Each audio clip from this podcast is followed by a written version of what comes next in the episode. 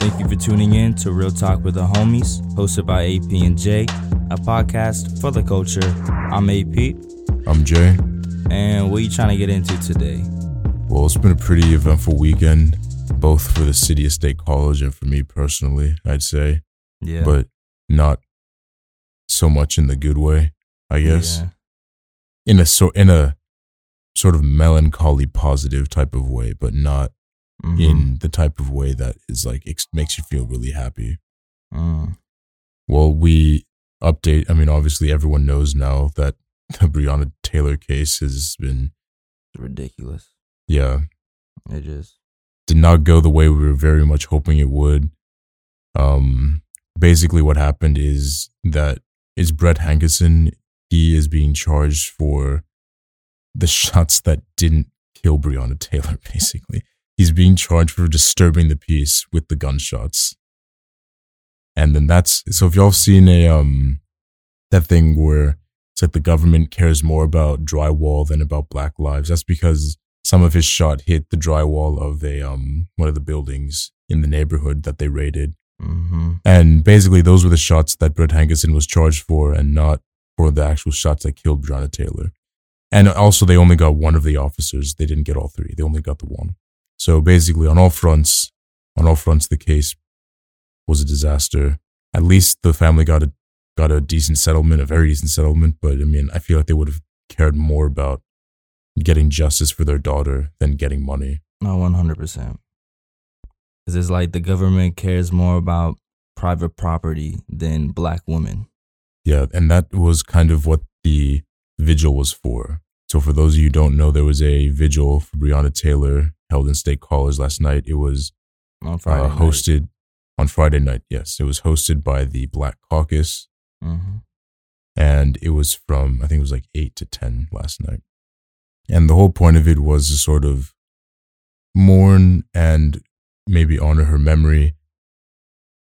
Uh, the president or the vice president would go up and read quotes about from the family about Breonna Taylor, what she was like as a child, and just some mementos about her, so we can kind of feel her loss a little bit more.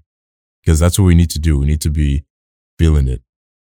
There was something that someone said about how oh man, who was it? Was it that football player who went up there? Or was it someone else? He mentioned how about his little sister. no, not his little sister, the um even though that was also very powerful, but I mean the the point that he made about how people that kid one kid didn't know who George Floyd was, and he was like, Oh, this just happens so much, it's hard to keep track. Oh, uh, I forgot who said it, but they're in an Uber. It was it was Yeah. um they're in an Uber and the guy asked uh them like where they're headed and they said, Oh, we're going to the uh Breonna Taylor visual and they're like, uh, who's that? They're like, You don't you don't know who Breonna Taylor is? And then like he he told them who it was and he was like, Oh, ever since the whole George Floyd thing, it's just been too much, so I haven't like oh, okay, yeah, oh yeah. Yeah. And it's just like, how can you stay out of the loop when not necessarily that these incidences are happening so frequently and that they're being covered so much in the media, but it's just like, what type of privilege do you have to be able to stay out of the loop and, and, not have to see this so frequently and and feel a certain type of way, you know? Yeah, I agree. And it's, it's also the fact that it's just becoming, they're becoming dehumanized in the sense that they're just becoming names now and people are forgetting that they're Mhm. people. Mm-hmm. Like these are real people with real families, real lives who died, were killed. Yeah. Yeah, that, that's that's a really important point to make because I know that, that that's used a lot. How um like we see their names and the, the frequency of names. Like I forgot what football player it was, like Derrick Henry or Mhm. somebody, but he had that suit where it was completely filled Yeah. with names and And- none of the names were repeating. hmm It was just it was just names of everybody that died and and the symbol the symbolism of that is very powerful when you see the sheer amount of people that have been killed by the hands of the police. hmm But it's also really important to make sure that they're also humanized and you're able to feel with them and and, and actually see who these people were and what they're about and the reasons for why they shouldn't have been killed that way or they shouldn't Yeah. have been killed regardless. Yeah. Um, yeah, they need to be. It's just a shame that you know there's just so many, you know, that you Mhm. can't you can't hold a vigil for all of them. You know, Yeah. It's to and that's what makes me so upset is that these people all deserve to be honored in the same way. Mhm. You know, it's just that I don't know. The news gets a hold of some and uses the story a little better than others, and people seem to focus on people again seem to think that oh, it's just one or two people who are dying, but it's just the media just grabs one name and then just kind of runs with it. You know, Yeah. so they don't hear about all these other people, those other hundreds of or whatever names that were on uh, Derrick Henry's suit or whoever the player was. I can't remember either. I think I think it was Derrick Henry. Yeah. The the Titans player. Yeah, it doesn't matter who it was. It just matters Yeah, that it yeah. was a suit on a 6'3", 230 pound Big running back, man. and that not a single name was repeated on that suit. And it's Yeah. just, and it's terrible that people forget those names. And I'm glad that that athletes are now uh, using their platform more often. Yeah. But I mean the, the the the most important thing about the visual was that it was about Breonna Taylor and it was about being there for black women. hmm Like that was that's the number one thing that we need to make sure we emphasize the most and keep in mind that that that the visual the visual I'm sorry I keep saying visual but the visual it was there and, and the memory of Breonna Taylor and about her. And it was most important that other black women were able to also speak about their experiences that they felt or that, that, that they've been through either in state college or just in general. You know it's, it's it's just most important that we as a black community and just in general need to be there and stick up for black women. Yeah. need to be there most for black women because the, the the amount of life that they give to everyone else but yet never receive back is really profound hmm and and coming from my mother she is black and i grew up and it was just her and i because other things but just i i owe my whole life to a black woman and the fact that some people aren't able to see that and speak for black women is is very problematic Yes, I agree. Black men, And we got to look out for our black women. Yes. And it's just, it's just that's just that's the one thing I really want to make sure that everybody understands that that the visual is there because we need solidarity and support for our black women, for Yeah. our black queens. And that's why I'm glad they had the space for black women to speak only for most of it. Yes. But if I'm being honest, I wish that it was almost only black women who were allowed to speak.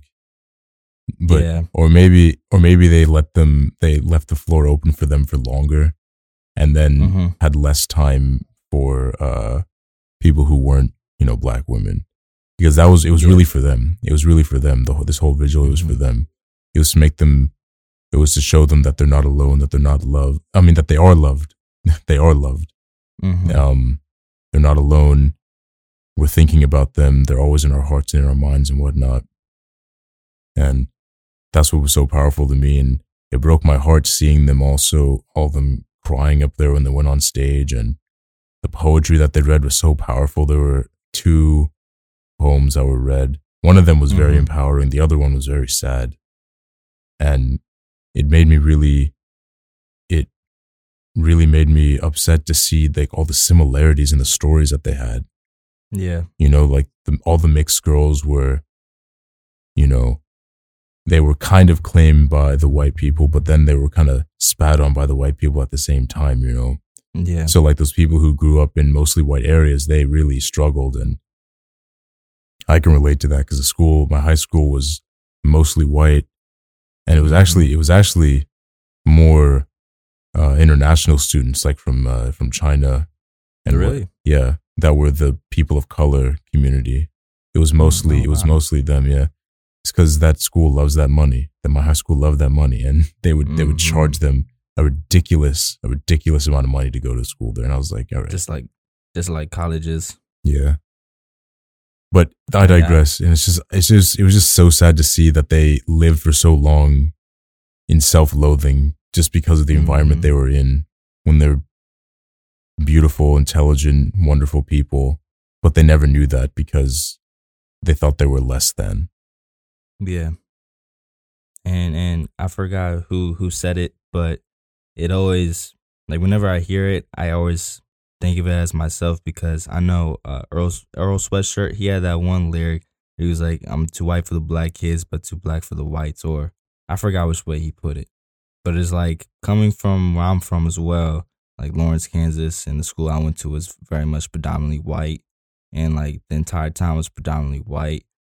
Like you really do, like as a mixed person, not even, not even like, uh, no, yeah, just as like a mixed person or a person of color that's in a very white area, you start to internalize some of those things where you start to have self hatred towards yourself because because of your skin color, Mm-hmm. and then and then you end up being called an Oreo or you start to hate the black kids because they don't act like the white kids and the white kids are the majority and they seem like the right group of people to be around if Mhm. that makes sense And even in the black community, you have the, you know, colorism is a huge Yep. thing here as well. You know, oh yeah the light skins versus dark skins yeah, and that's the other thing, man. We can't be doing that. We can't have any infighting. We can't afford that. yes And I just felt so horrible for like our dark skinned queens out there who, in the media, they're just told that they need to lighten their skin with like a different foundation mm-hmm. or they need to wait i don't know like cover up their dark skin and stuff and they and you know their hair needs to be straightened to the max and Yep. it needs to be flat. Yeah and they can't have you know they can't grow out their natural 4c hair you know? Mm-hmm. And it's just terrible seeing all that. You know they we glorify all these light-skinned women. You know who again all black women are beautiful but the media really beautiful melanin dripping in chocolate deep melanin. Ooh, beautiful man. Beautiful. Mhm. Mwah. chef's kiss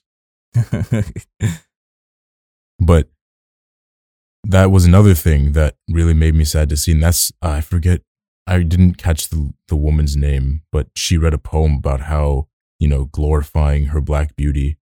And I was like, yes, we need to see, we need to hear more of that. We need to see more of that. We need to, mm-hmm. there needs to be more support mm-hmm. for darker skinned women, darker skinned people, honestly, because dark, Yeah. dark skinned black dudes get a, get a fair bit of flack as well. But it's not nearly, it's not as bad as dark skinned black women. But yeah, I just, it was really good to see all that. It was good to see people who were comfortable enough to share and open up. And yes you could see they were really conflicted about going up. yeah They're really nervous, but I'm glad they were able to say, say a lot of meaningful things. and i mean hmm I hope this is like I don't know how much of a community we already have here at Penn State, but I really hope this is like a, a, a good groundbreaking type of foundation building moment to have at Penn State hmm when it comes to uh, uh, uplifting our black women and especially the black community here. And hopefully all we see is is is more improvement. Yeah, that's all the Black Caucus. Black Caucus does all those, all those events. So if you're Black Caucus is not just for Black people, y'all. It's um white people, Hispanic people, Asian people. Y'all are all welcome to come to these events. They're not just for Black people. Mm-hmm. They're to celebrate Black people. You can come out and show your support. You can show that you're really about all those screenshots you're posting on your stories about how terrible all this stuff is. And that's something actually I wanted to talk about. All those black screens on Instagram. yeah, the black screens on Instagram. That was I forget who it was, but she went up there and she was like, "Where are y'all? Yep. Where is everybody?" Yep. Because there were there were like maybe forty people. This was a social distance vigil, by the way. There was social distancing. I wanted, and there were masks for everyone who's gonna come at us. Mm-hmm. Um, and it was outdoors. Yep. But anyway, uh, they were saying that you know there may be forty people there, and she was saying, "Where are y'all? Y'all are posting on your blackout Tuesdays, your blacked out screen or whatever." Mm-hmm. and you're posting on your stories about how sad this makes you feel and stuff, but you're not showing up to the events, you're not showing up to the Nope. protests, you're just Nope. posting that stuff to make you, what is it? Uh, they said performative look good. activism. Yeah, perform- performative activism. And that pisses me off so much. Make you look good on the internet. Yeah. Trying to get a little bit of clout from looking like you're doing something for social justice when you're really just trying to get some likes. Yeah. To maintain appearances and make yourself Yep, seem like a good person. And honestly, you might be a good person, but mm-hmm. you need to do more than just be posting on social media because posting pictures isn't going to change anything. Nope. You need to be going to protests. You need to be signing petitions. You need to be donating. You need to be doing whatever you can, whatever's in your power to help in whatever way you can. Yep. If you really want to be for the cause and really try and do some things, you got to go out there. You got to show some actual initiative, some actual action Yeah. instead of just sitting down on your phone and being like, "Ooh, I see everybody else is doing this thing. Let me just repost this as well." And that's it. Yep. That doesn't make you a good person. It takes so little effort to post something on your story. That doesn't, you don't get any points for that. No. That's the bare of the bare minimum. But since this is real talk with the homies, and while we're on the topic of performative activism, I want to talk about that white girl who went up on to talk Oh yeah. because I was debating this with uh, Rafe Fahad and um, one of our other friends, Manny, Mm-hmm. uh, who didn't go, and Nebraska also. We were talking about this, and I was just saying how she didn't. I think her message was fine, Yeah. but she could have said something better, and she could have done it in a better way. Yeah. There's a time and a place. Yeah, why don't you catch them up on what happened?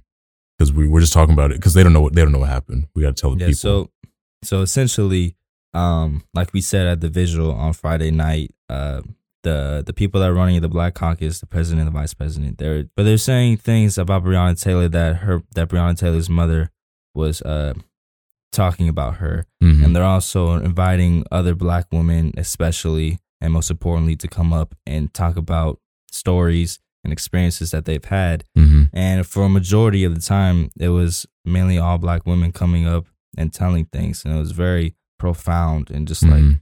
oh my gosh.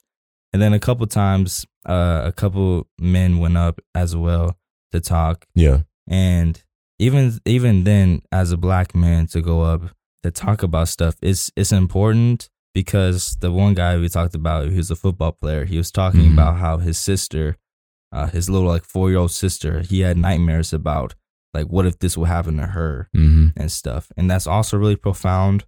But then this white woman, she went up. the only white person who went up. Yeah, she was the only white person to go up, and she was already crying. Yep. And like for a group of black people to see some white woman go up and she's already crying when we're trying to discuss an issue about black womanhood and race and and violence. Is like okay what are you going to say? Yeah, so we i was were- i was i was trying to be hopeful that she would have a good message to send and that it would be fine. But at the same time i was like there's a time and a place to present yourself and to speak and show how much of an ally you are. Yeah, but essentially, all she said was that she had a black friend that she loves very, very much. Then she Mhm. cried a little bit. And then, not a little she bit. said- she cried. She cried a fair bit. yeah, she cried a fair bit. But then she said how she was from South Carolina and it was really bad.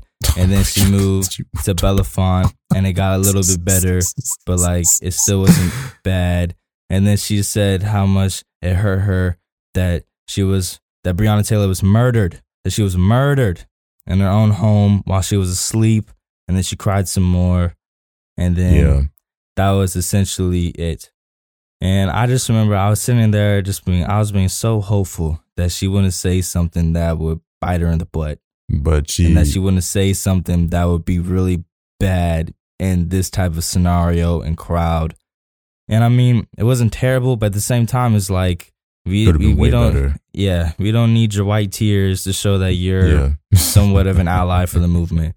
She could have said something about how, as a white woman, she uh, is treated differently compared to a black woman, or Mhm. the thing that the opportunities and, and privileges that she has is completely different, and she can Mhm. use what she is given with her privilege to help black women and show Mhm. how she can be a proper ally instead of just crying.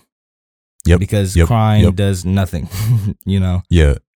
That's what I was debate. That's what I was talking to them about. Because on the one hand, I was happy that I was like, I was like, okay, maybe she'll go up Yeah. because because this this this visual thing, what you'll need to understand, it was it's like one of those things where it's very much implied that like if you're not a black person, even even if you're not a black woman, you really Mhm. you really need to be sure what you're talking about before you Yep. go up there. Yep. Like you really need like so when she went up there, I was like, okay, maybe maybe she's gonna say something, and I was like, I was bracing for some real bad, but at the same time, I was trying to give her the benefit of the doubt because I don't Yep. like judging people before something happens. Mm-hmm.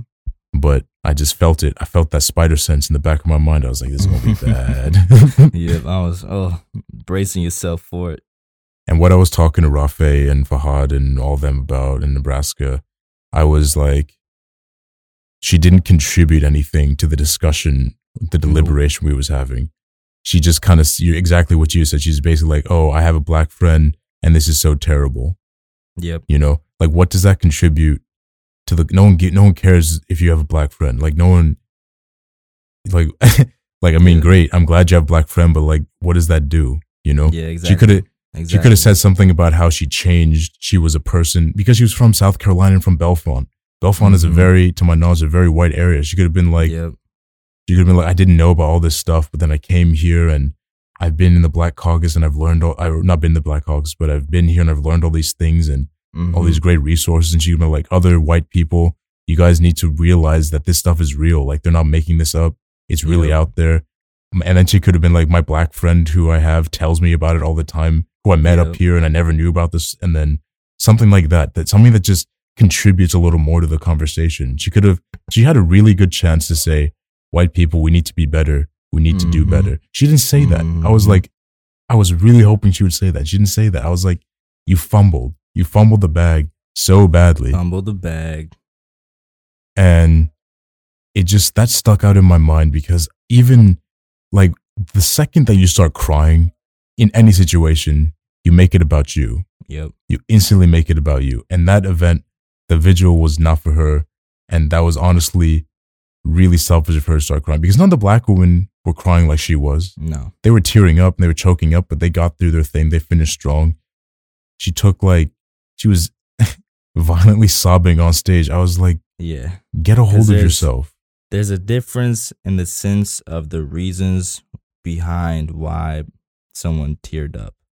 Because Nyla, the president of Black Caucus, she talked about how her heart has just continued to hurt and that even though uh, the family got a settlement, but the, the, the, the criminal charges were dropped and the, the cops weren't uh, charged. I know, I'm sorry I said that twice, but Mm-hmm. but her heart is still hurting. And the fact that we're talking about a struggle for justice, not just for this one black woman, but for all black women.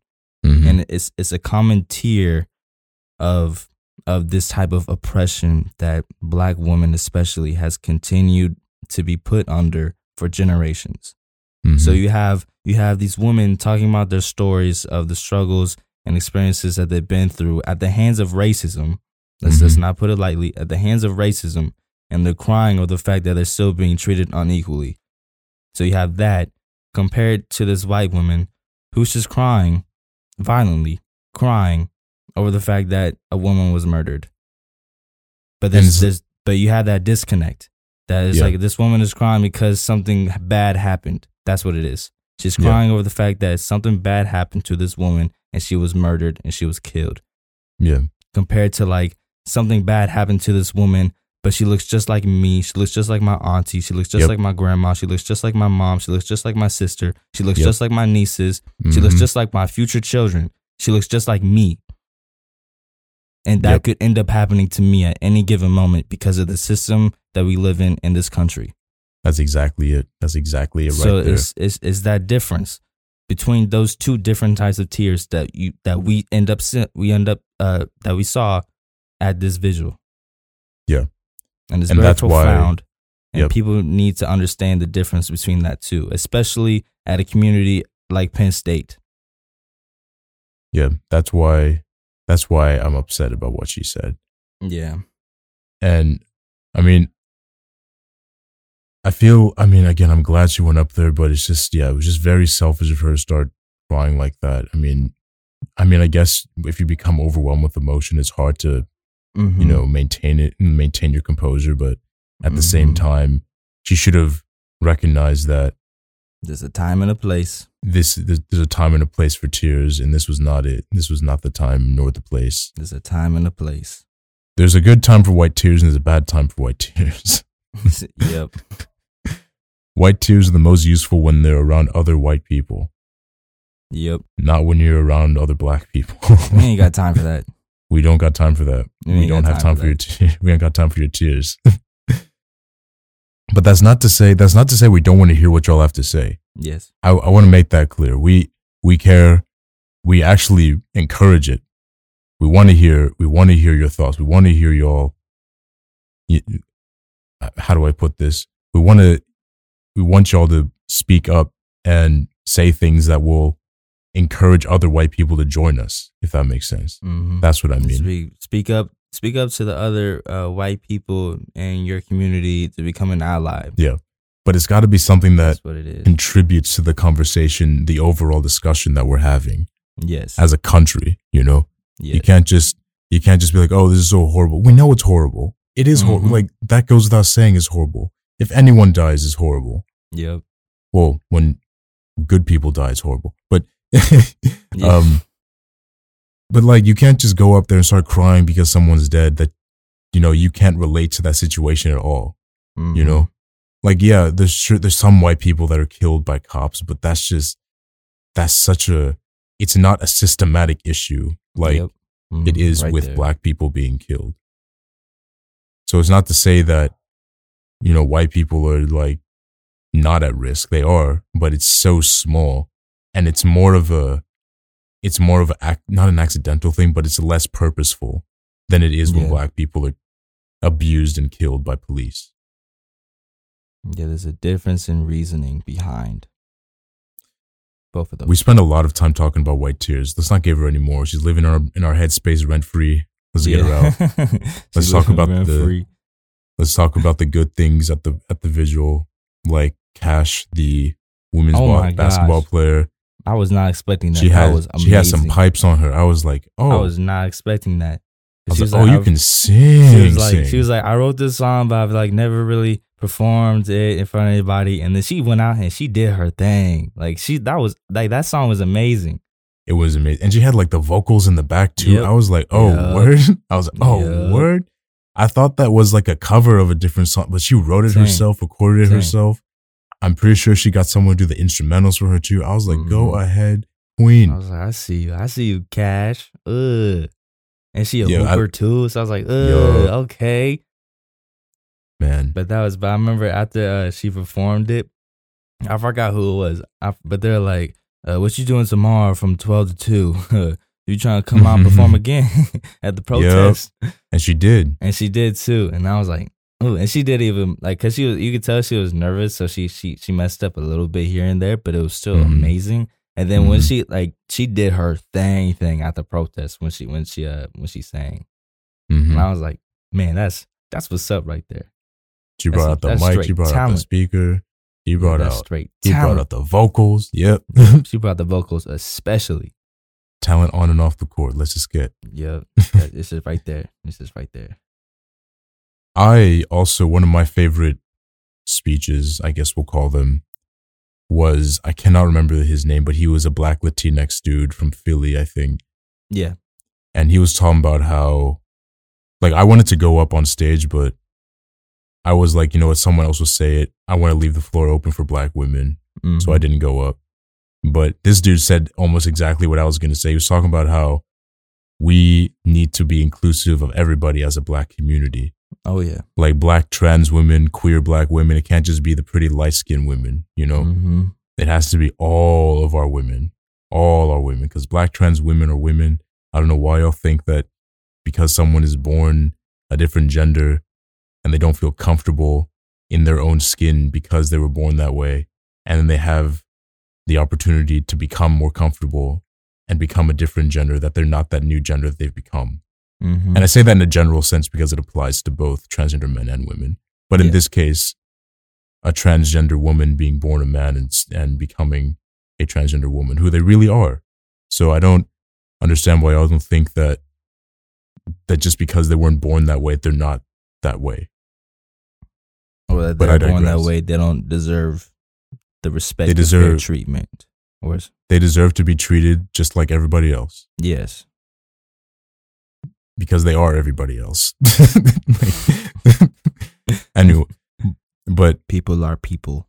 but I was very happy that he said that because someone needs to say it. In black, the black community is very toxic about queer culture. Yeah. We, you know, it's just, it's just how, it's just how black culture has been for decades, centuries. It's just we look down on queer people. We see them as, or the stereotypes that we see them as strange, as weird, as Mhm. not like they're they're like pretending it's all a show or whatever. And other choice words. And it's just like, that's not how it is. But black people Mhm. seem to think that's how it is. They don't respect queer black people or transgender black people. Or honestly, even black people that aren't like, sometimes black people play into their own stereotypes. Man, it's terrible. Like, if you're not hooping, then they're like, man, what? You ain't black. What the hell's wrong with you? You know what I mean? Yeah. And he said that we need to stop being like that. I can't remember his name. And if you're listening to this, man, I'm sorry, but reach out to us. We'll have our socials in the down low if you want to come on and talk to us. But I really appreciate what you said. It was it was something that really needed to be said. Black people really need to hear that because Mhm. love is love, and we gotta love Love all our people, regardless of their creed, regardless of where they come from, regardless of what they do, regardless of who they Mhm. are Yes, sir. what gender they are, what they're attracted to. That doesn't matter. They're they're your kin. They're your skin folk. They're your kin folk. It's real talk with the homies. Real talk with the talk with The homies. homies. yes, sir. Every time I say it to um to Grant and to uh or Graham, Graham and uh, Jean Marie, I just start laughing because they're white, and it's Mhm. just like uh, it's just like when I say it to them, they're just they just start laughing because it's just like such a black way to say you know like real talk with the homies. Let's Yeah, go. this is you know. this is real talk with the homies. No, this is real talk with the homies. You got The you got to emphasize. You got to emphasize the homies. homies. Yeah, it just, it just sounds better to me. Emphasize the homies. yeah. Why don't you talk about the protests a bit? Because I was I wasn't able to go. I have I had way Yeah. too much I had to do. But I watched. I did watch from my window, Mm-hmm. and I was very. I wanted to put something in my window, but I couldn't find any poster paper. Dang. But continue. Tell tell tell us about the protest. All right. So basically, uh, we had the candlelight vigil for Breonna Taylor on Friday night, and then Saturday in the afternoon, where we planned. I didn't plan out. I went to it, but there is a, a, going to be a protest and a march on downtown, or it's going to start downtown. So essentially, like I got there a little bit later because it started at twelve, and I got there on like twelve twenty. But there are so many people there. Like if I'm being honest with you, this was my first protest that I've been to in state college. So I Mhm. was I was a little nervous about how many people were actually going to show up, just because I, I I don't know I'm weird like that. But when I got Mhm. there, because I'm in Nebraska, because he was already there.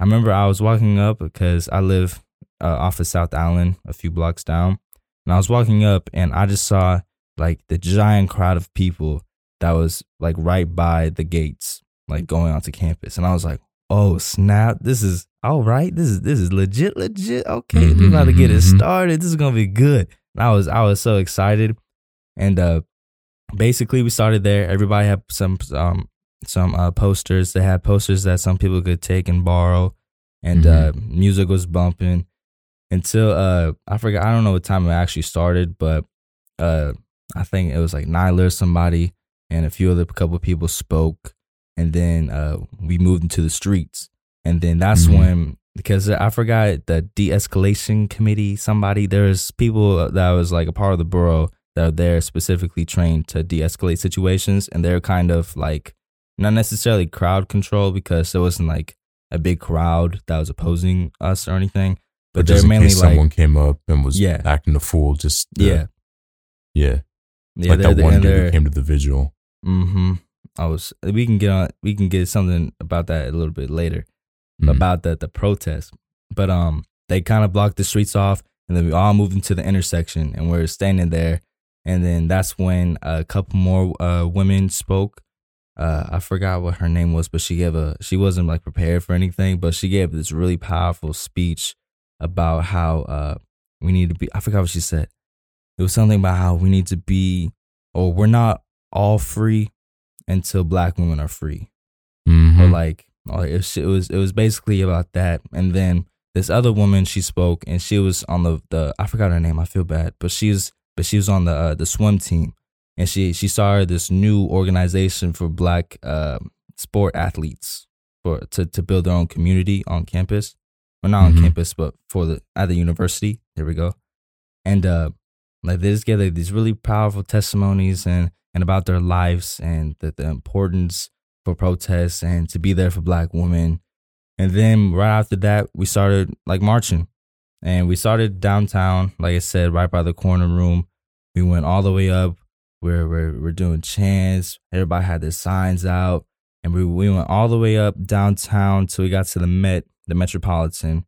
Then we took a left and then we kept going and going. And it was so funny because there was this dude in his car and I don't know why he thought that was a good idea because his speaker system was completely blown out, but he was bumping. And I mean bumping music. I don't know if it was just like to try and and drown us out or if it was just some normal thing, but it was like like I don't know if it's a subwoofer or just the bass, but it was like like the the the, the noise coming from his car. I was like, "Hey, bro, you need to fix something because that don't sound right. Like, I'm sorry." But we kept going, we kept going, and we're still we're still chanting. And we, like I said, it was a pretty big crowd. And oh, I forgot, but Cash, she performed her song again. Like I said earlier, she performed Yeah. her song again, and it was even better because she was she was killing it. And I mean, she was she was ready. She was prepared Yeah, she was- she was yeah, in the mirror last night. Yeah, She was she was getting she was getting her cues ready. She was ready. Yep, yep. she was prepared. And I'm like, I said again, like it was it was just as good as the first time, if not better. And I was like, man, like she that that song that she wrote and made and then sang was amazing. But like I said, we kept going. We're marching. We're we're we're doing a thing, and uh, we take a left onto West Beaver, right by where uh, you can donate plasma at. I forgot the name of the building, but you know, like Oh yeah, yeah. It's- Um, you can like donate plasma. BioLife. Yeah, BioLife. Like, we took a left at BioLife, but for some reason, some dude, I don't know if it was like the fire department or somebody, it was some department, parked their truck in like the middle of the street and was just sitting there on West Beaver. There's always someone. There's Like- always someone just trying to do that. Like literally, there his car was just parked like in the middle of the street on West Beaver. So we had to like split and keep going. But I mean, that wasn't gonna stop us from doing what Yeah. we had to do. And we keep going, we're walking, and then we get all the way. I forgot if it's Saint Cafe or like Saint something Cafe on West Beaver, kind of by like Green Bowl. We stopped and we sat there and we sat down and we had a moment of silence and another woman read off all the black women's names, not just Breonna Taylor, but all the Mhm. black women's names or a very good majority of black women's names that were killed at the hand of the police. hmm And we sat there and we just had a moment of silence. And then we got back up again. And we kept going. We're going. And then at this point, uh, we already passed a good amount of apartments and just the sheer amount of white people that were just standing from their balconies in their apartments, looking down on all these black yeah. people marching and just recording it. And I remember I talked to Nebraska about that, and it was like the symbolism of that, where you have a bunch of black people or majority of black people in the streets marching for justice, and then you got a bunch of white people just, Just looking, looking at them and Yep. looking down, not even just looking, but looking down at them, just recording it, acting like it's no big deal or no like yep. they just going on with their life without having to deal with anything that we're discussing or talking about. Or acting But- like they're annoyed by it.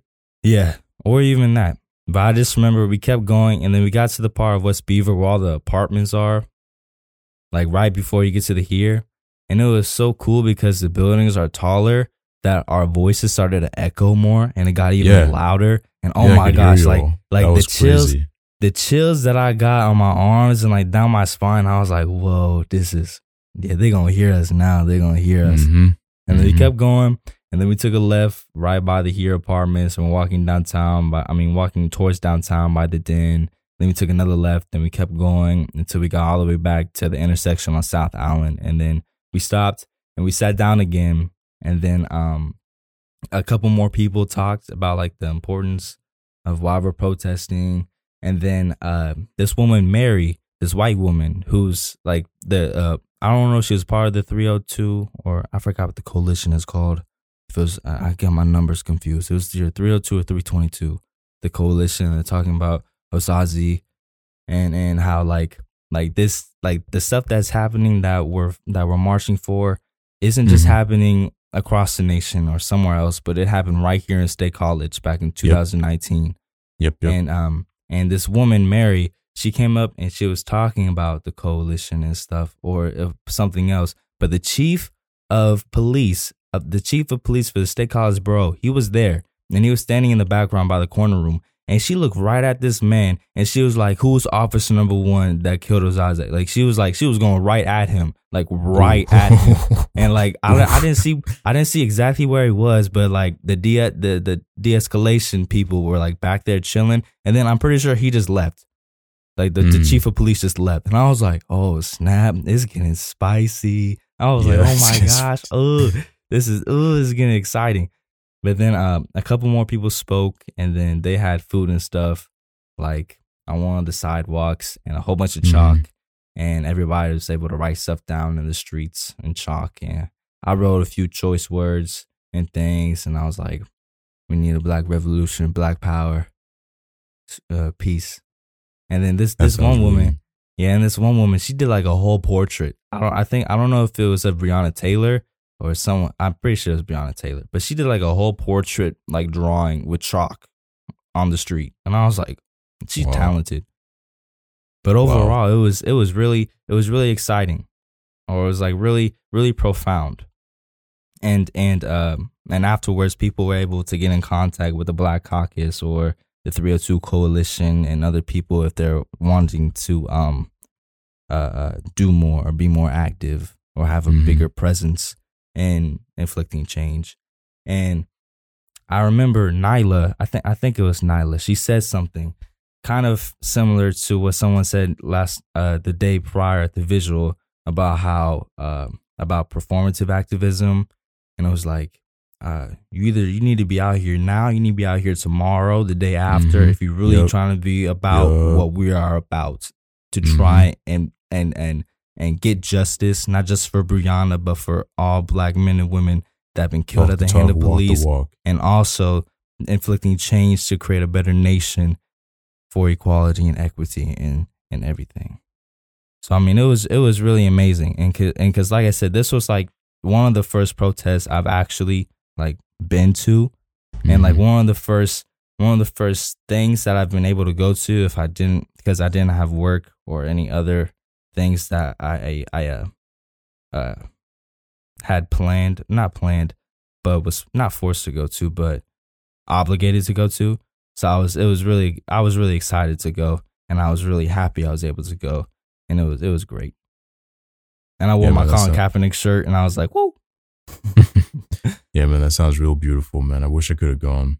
I probably should have just gone, but Yeah, you probably should. I mean, I put off all my homework for the next day and struggling. yeah, I know we living just, life. College. know, it's just- I know I felt really, I was really broken up about not going, but I honestly, I had to make, I had to make a sacrifice because I had, I couldn't, uh, I couldn't Hey, afford to not have that time. it's I really okay. needed to get work done. Hey, you were But- there in spirit, and you're doing Yeah. things regardless. Yeah. Anyway, it's um, I I saw a lot of people recording in the uh, apartment across from me, and I was Mhm. like, I really hope y'all are saying good things and not being like these people are so annoying, you know? yeah, or like, look at I- these people. What are they doing? Yeah, I, I just, uh, there's nothing that makes, I mean, I guess honestly, it's not their fault. They don't, they, I mean, they don't follow like the Black, Black Caucus, like Instagram and stuff, so they wouldn't know. Yeah. But at the same time, if you see a protest going down the street, like you can go, you know, you can just Yep. run down there And real that- quick. Yeah, that happened too. Because I saw a few different black people, like as we're marching, going down the street, they like saw that and then they joined in and were going That's with us. That's good. So I was like, okay, good, good. You see it and you're not just going to ignore it. Because I mean, We that got also happened a couple times too, though. But, but that's important. It's And never I- too and- late to join. It's never too never late to too late. join. Welcome all people. Everyone is welcome. Yes, all people. Because honestly, this isn't just a black thing. It happens Mm-hmm. to Latino people, Latinx, Latinx people. It happens to Asian people. Mhm. It's, and I mean Asian as in like Indian and also like, you know, China, Japan, Korea, etc. yeah, Uh, it's all of us. We're all under the thumb of the police force. Mm. And the police force at State College is a joke. They're a joke. Like, I say, I just, I will, I want to tell y'all a story about what happened this weekend. And I guess I'm gonna have to disclose where I live. Uh, well, you actually know what I'm, not, whatever. I live at the here apartment complex, the new place downtown.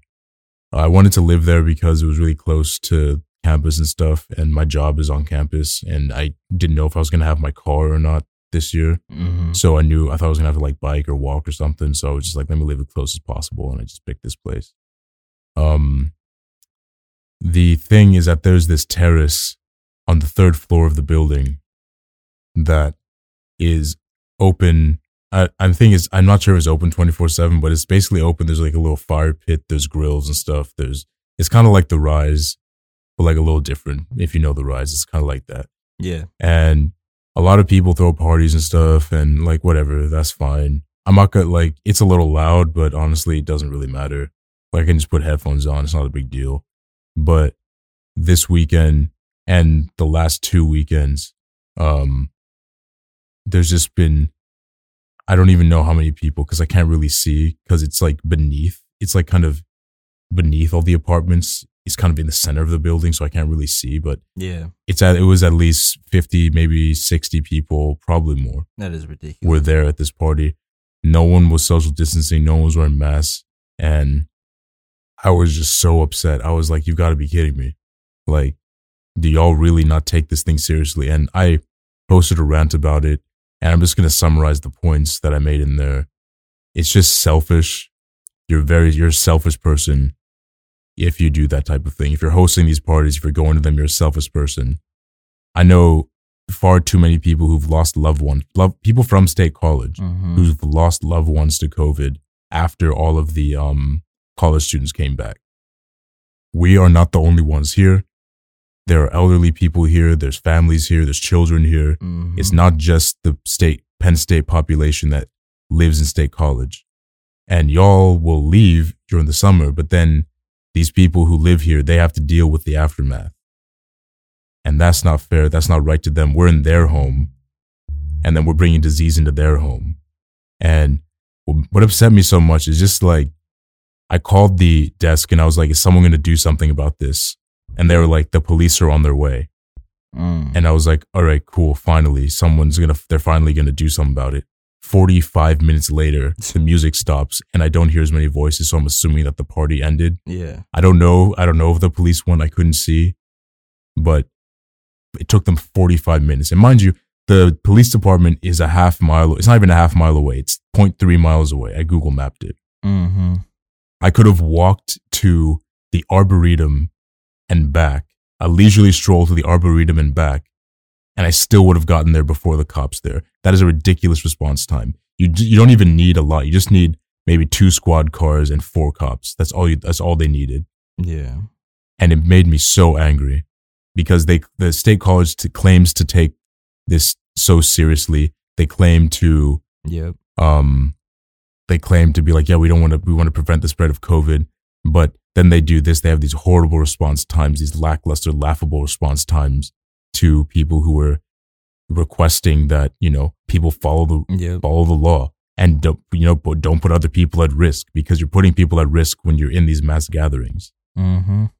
and I remember the last week I actually called the police and they they they hung up on me because I wanted to stay anonymous. They hu- wow. I didn't want to give them my voice because I didn't because I didn't want to I didn't want to talk to I didn't want to like talk to police officers and stuff. I just want to let them know that was going on. I was gonna let them in, but I didn't want to talk to them. I didn't want to give a statement. Mm-hmm. And then the lady was just like, "Thank you, goodbye," hung up the phone. Wow. And I was like, okay, maybe she just did that and she's gonna send them over. But then I called again, and then they hung up before I even got to say anything. Like they picked up and they hung up the phone. That is insane. What? Yeah. What? What sense does that make? And that just goes to show the priorities that these cops have, especially now. Mm-hmm. I don't know if they're spread thin. I don't know what crime statistics in state college, but I imagine it's pretty low. Uh, I imagine it's not Like it's not it's no Chicago, you know, it's no Baltimore. Yeah.